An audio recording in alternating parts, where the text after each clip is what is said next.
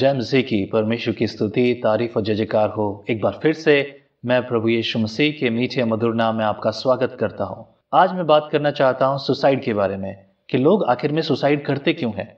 चारों तरफ़ जब भी कभी आप न्यूज़पेपर खोलेंगे, टीवी देखेंगे, व्हाट्सएप देखेंगे, ना जाने कहीं ना कहीं से आपको इस बारे में खबर मिलेगी कि किसी ने वहाँ सुसाइड किया, किसी ने वहाँ सुसाइड किया। पूरे साल एग्ज़ाम चलते हैं।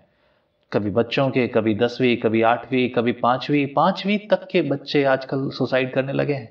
हाल ही के समय मैंने पढ़ा न्यूज़ में कि एक स्टूडेंट ने अपने टीचर को, टीचर की हत्या कर दी और उसके बाद खुद की भी हत्या कर दी। वो आठवीं क्लास का स्टूडेंट था। एक आठवीं क्लास के स्टूडेंट की उम्र क्या होगी? तेरह साल? चौदह साल? करीबन बारह से लेकर पंद्रह साल के बीच का ये उम्र का लड़का, जिसने अपने टीचर की हत्या कर दी और उसके बाद अपनी स्वयं की हत्या कर ली, आत्महत्या कर ली, इसके बारे में आप क्या सोचते हैं? सवाल ये नहीं कि कौन सही और गलत है, पर मैं बात करना चाहता हूँ कि आत्महत्या क्यों? लोग आत्महत्या क्यों करते हैं? ये आत्महत्या करने का कारण क्या है? बहुत बार लोग जब किसी न किसी फेलियर को अपने सामने देखते हैं, ऐसी चीज़ जो उन्हें फेल कर देती है, जिसमें वो सोचते हैं कि मैं फेल हो गया हूँ। जिन्हें जिसमें उन्हें ऐसा लगता है कि मैं फेल हो गया हूँ कि मैं कभी कुछ और कर नहीं सकता। अब मेरे लिए इसके आगे कुछ बचा नहीं है। ना मेरा घर, ना मेरा परिवार, ना मेरे मेरे बच्चे, ना मेरे माता पिता हर वो काम जो आप कर रहे हैं, उसके प्रति जो आपकी आशा है, अगर वो पूरी नहीं होती तो आपको लगता है कि आत्महत्या कर लेनी चाहिए। लव फेलियर इसका कारण हो सकता है। बिज़नेस इसका कारण हो सकता है। फैमिली इसका कारण हो सकता है। परिवार के लोग इसका कारण हो सकता है। आपका स्वयं का स्वभाव हो सकता है ऐसी कोई गलती जो आपने कर दी जो आपको अब कुछ और अधिक एहसास करा रही है, वो इसका कारण हो सकता है कि जो आपको यह महसूस होता है कि आपको आत्महत्या कर लेनी चाहिए। पर क्यों? आज से पहले तो आप ऐसे नहीं थे। आपके मन में ऐसे विचार नहीं थे। आपके रिश्तेदारों के मन में, आपके भाई, आपके बहन, आपके परिवार के लोग, आपका बेटा, बेटी या और भी ऐसा कोई लोग, ऐसा परिचित व्यक्ति जिसने आत्महत्या की है, वो ऐसा पहले कभी नहीं था। मैंने लोगों को देखा है। जो अच्छे से बात कर रहे हो, जो खेल से बात कर रहे हो, खेल रहे हो आपके सामने और थोड़ी देर में जाके आपको खबर मिलती कि उसने आत्महत्या कर ली।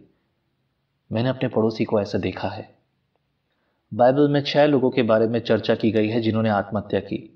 अगर आप क्रमश उनके बारे में देखें, सबसे पहले अभिमिलिक न्यायों की पुस्तक, उसका नवा अध्याय, चौवन वचन, शाउल, पहला शैमुएल, तीसरा अध्याय, चौथा वचन, शाउल का हथियार ढोने वाला, पहला शामुएल, तीसरा अध्याय, छठा वचन, अहितोपेल, दूसरा शामुल सत्रवा अध्याय, उसका तेईस वचन।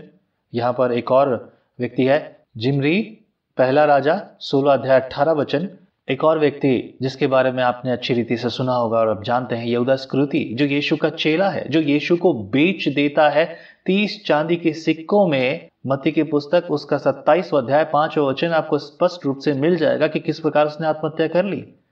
छह लोगों के बारे में मैंने आपसे चर्चा की, इनमें से पाँच लोग पापी हैं।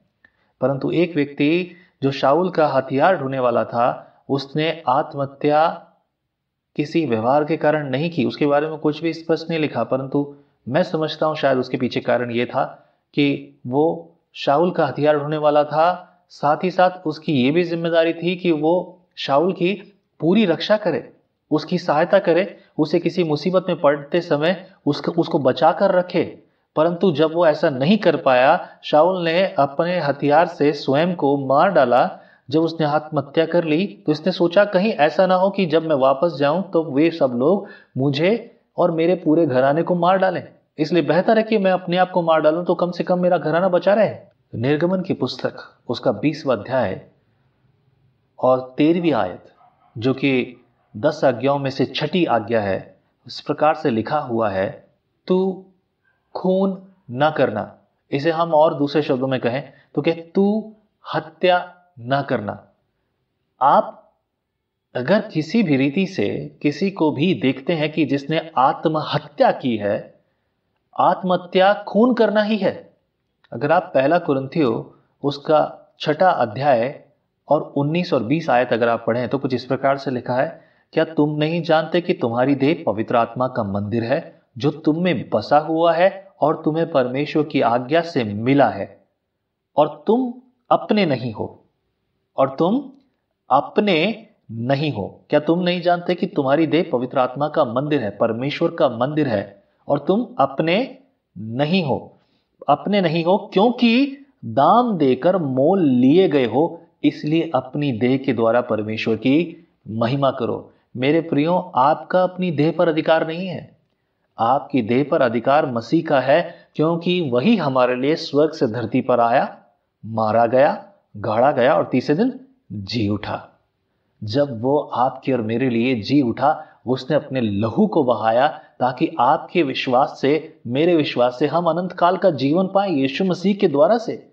उसने अपने लहू से हमारे पापों को धोकर हमें शुद्ध कर दिया और हमें अनंत काल का वारिस बनाया ताकि हम परमेश्वर के ठहरे। हम अपने नहीं हैं, उसने हमें मोल ले लिया है। अगर आप ये सोचते हैं कि मैं आत्महत्या कर लूँ तो आप इस बारे में सोच रहे हैं कि मैं किस प्रकार से परमेश्वर की उस छुटकारे का हत्या कैसे कर दूँ? आप हत्या के बारे में सोच रहे हैं और परमेश्वर के दस आज्ञाओं में से छठी आज्ञा स्पष्ट है कि तू किसी की हत्या ना करना। आप अपनी हत्या के बारे में सोच रहे हैं। आप किसी और के बारे में सोच रहे हैं।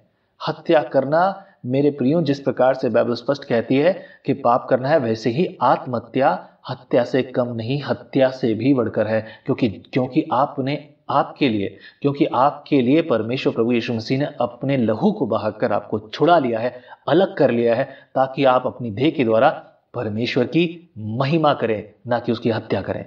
मेरे प्रियो, सारे बोझ को प्रभु के हाथों में दे दीजिए। पिछले संदेश में मैंने बात की थी नीति वचन उसका तीसरा अध्याय पाँच और छह से कि तू अपनी समझ का सहारा न लेना वर्ण संपूर्ण मन से यहोवा पर भरोसा रखना, तब वो तेरे लिए सीधा मार्ग निकालेगा। यदि आप यहोवा पर भरोसा रखेंगे तो आपके लिए सीधा मार्ग निकालेगा। चाहे जो परिस्थिति में हो no matter where are you no matter wherever you are कोई फ़र्क नहीं पड़ने वाला। परंतु ये जान लीजिए कि यहोवा आपके लिए कार्य निकालेगा। मैन रास्ते निकालेगा। इस 2020 की शुरुआत में मैंने बहुत से लोगों को इस बात की प्रेरणा दी कि इस 2020 में आपके कर्जे जो है, समाप्त होंगे। इस 2020 में आपकी चिंताएँ प्रभु के द्वारा समाप्त होंगी। विश्वास कीजिए, प्रार्थना कीजिए। हमारे बीच में एक भाई है। जिसने घुटने टेक कर परमेश्वर के सामने प्रार्थना की, जिसके पास कोई चारा नहीं था, कोई आशा नहीं थी, कोई व्यवस्था नहीं कि, थी कि किस प्रकार से वो अपने कर्जों को चुकाएगा। वो घुटने टेक कर पुकार रहा था कि प्रभु, जिन्होंने मुझे जिन्होंने मुझसे आकर मांगा है, जिनका पैसा है, जिनका पैसा मैं काफ़ी दिनों से नहीं दे पा रहा, जिनके लिए मैं ऐसी समस्याओं से गूंज रहा, जूझ रहा हूँ, शायद मुझे अपना घर बेचना होगा, प्रभु, रास्ते खोल के मैं क्या करूँ? और उसके मन में भी यही ख्याल था। कि शायद अब मुझे आत्महत्या कर लेनी चाहिए, क्योंकि मेरे घर में और न जाने कहाँ ना कहाँ मैं हार चुका हूँ। पर आपको विश्वास करना चाहिए मेरे प्रियो। उसने घुटने टेकर प्रार्थना की। और एक व्यक्ति ऐसा आता है और कहता कि प्रभु ने मुझे दर्शन देकर कहा है कि मैं भाई तुम्हारी मदद करने आऊँ। और उसने उस भाई की जो मदद की सारे कर्जे, सारी चिंताएँ, सारी समस्याएँ दूर हो गई और अब वो नए बिज़नेस के बारे में सोच रहा है और नया बिज़नेस कर रहा है। It's not a hard then four and three days ago तीन से चार दिन पहले की बात है मेरे प्रियो। आप विश्वास कीजिए, परमेश्वर आपको खड़ा करेगा। No matter in which condition और सिचुएशन यू आर किसी भी परिस्थिति में, किसी भी समस्या में आप होंगे। शायद बोझ होगा, शायद लव फेलियर हो सकता है, शायद फैमिली फेलियर हो सकता है, चाहे हस्बैंड वाइफ के बीच की बात हो सकती है, चाहे बच्चों के माता पिताओं के बीच में बात हो सकती है, चाहे आपके स्कूल का कॉलेज का, ना जाने काम का, ना बिज़नेस का, ना किसी भी तरह का। कुछ भी हो सकता है मेरे प्रियो। ये याद रखिए कि परमेश्वर ने आपको आशीष होने के लिए बुलाया, आशीष देने के लिए बुलाया है। परमेश्वर ने आपके लिए एक योजना रखी है और वो योजना परमेश्वर पूरी करना चाहता है। अगर आप परमेश्वर की योजना को रोकेंगे, अगर आप अपने आप की हत्या कर देंगे तो आप परमेश्वर की योजना को रोक रहे हैं, परमेश्वर को रोक रहे हैं, परमेश्वर के कार्य को रोक रहे हैं और उसके जिम्मेदार आप होंगे। प्रभु कहता है, थके हुए बहुत से दबे लोगों, मेरे पास आओ, मैं तुम्हें विश्राम दूँगा। सुसाइड, आपकी समस्याओं का अंत नहीं। समस्याओं का सामना कीजिए। कह दीजिए प्रभु से, प्रभु जी, मैं समस्याओं का सामना करूँगा। इमैन आइए हम प्रार्थना करें। प्रिय प्रभु यीशु मसीह, प्रभु जी, मुझ पर, मेरे परिवार पर, मेरे जीवन पर आपका अनुग्रह हो। प्रभु जी, मुझे इस्तेमाल कीजिए।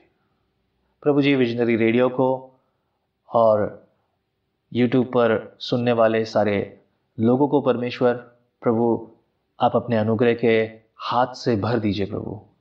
उनके जीवन में कार्य कीजिए, सारी चिंताएँ, सारे बोझ मैं यीशु आपके नाम पर समर्पित कर देता हूँ प्रभु। अपने हाथ को बढ़ाकर प्रभु इन सबको छुड़ा लीजिए। प्रभु जी, जो थका हुआ है, बोझ से दबा हुआ है, जो परेशानी में, जो चिंता में यीशु मसीह का हाथ उसके लिए काफ़ी है।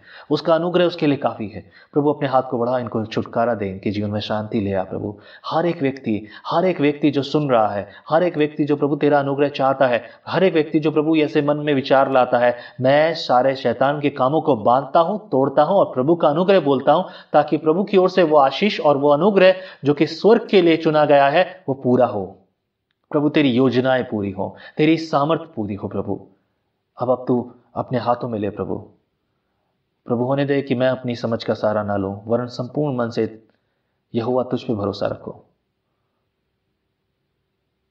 यह हुआ अपनी महिमा कर। प्रभु जी, तेरी आशीष इन सब पर हो। मसीह यीशु के नाम में माँगता हूँ।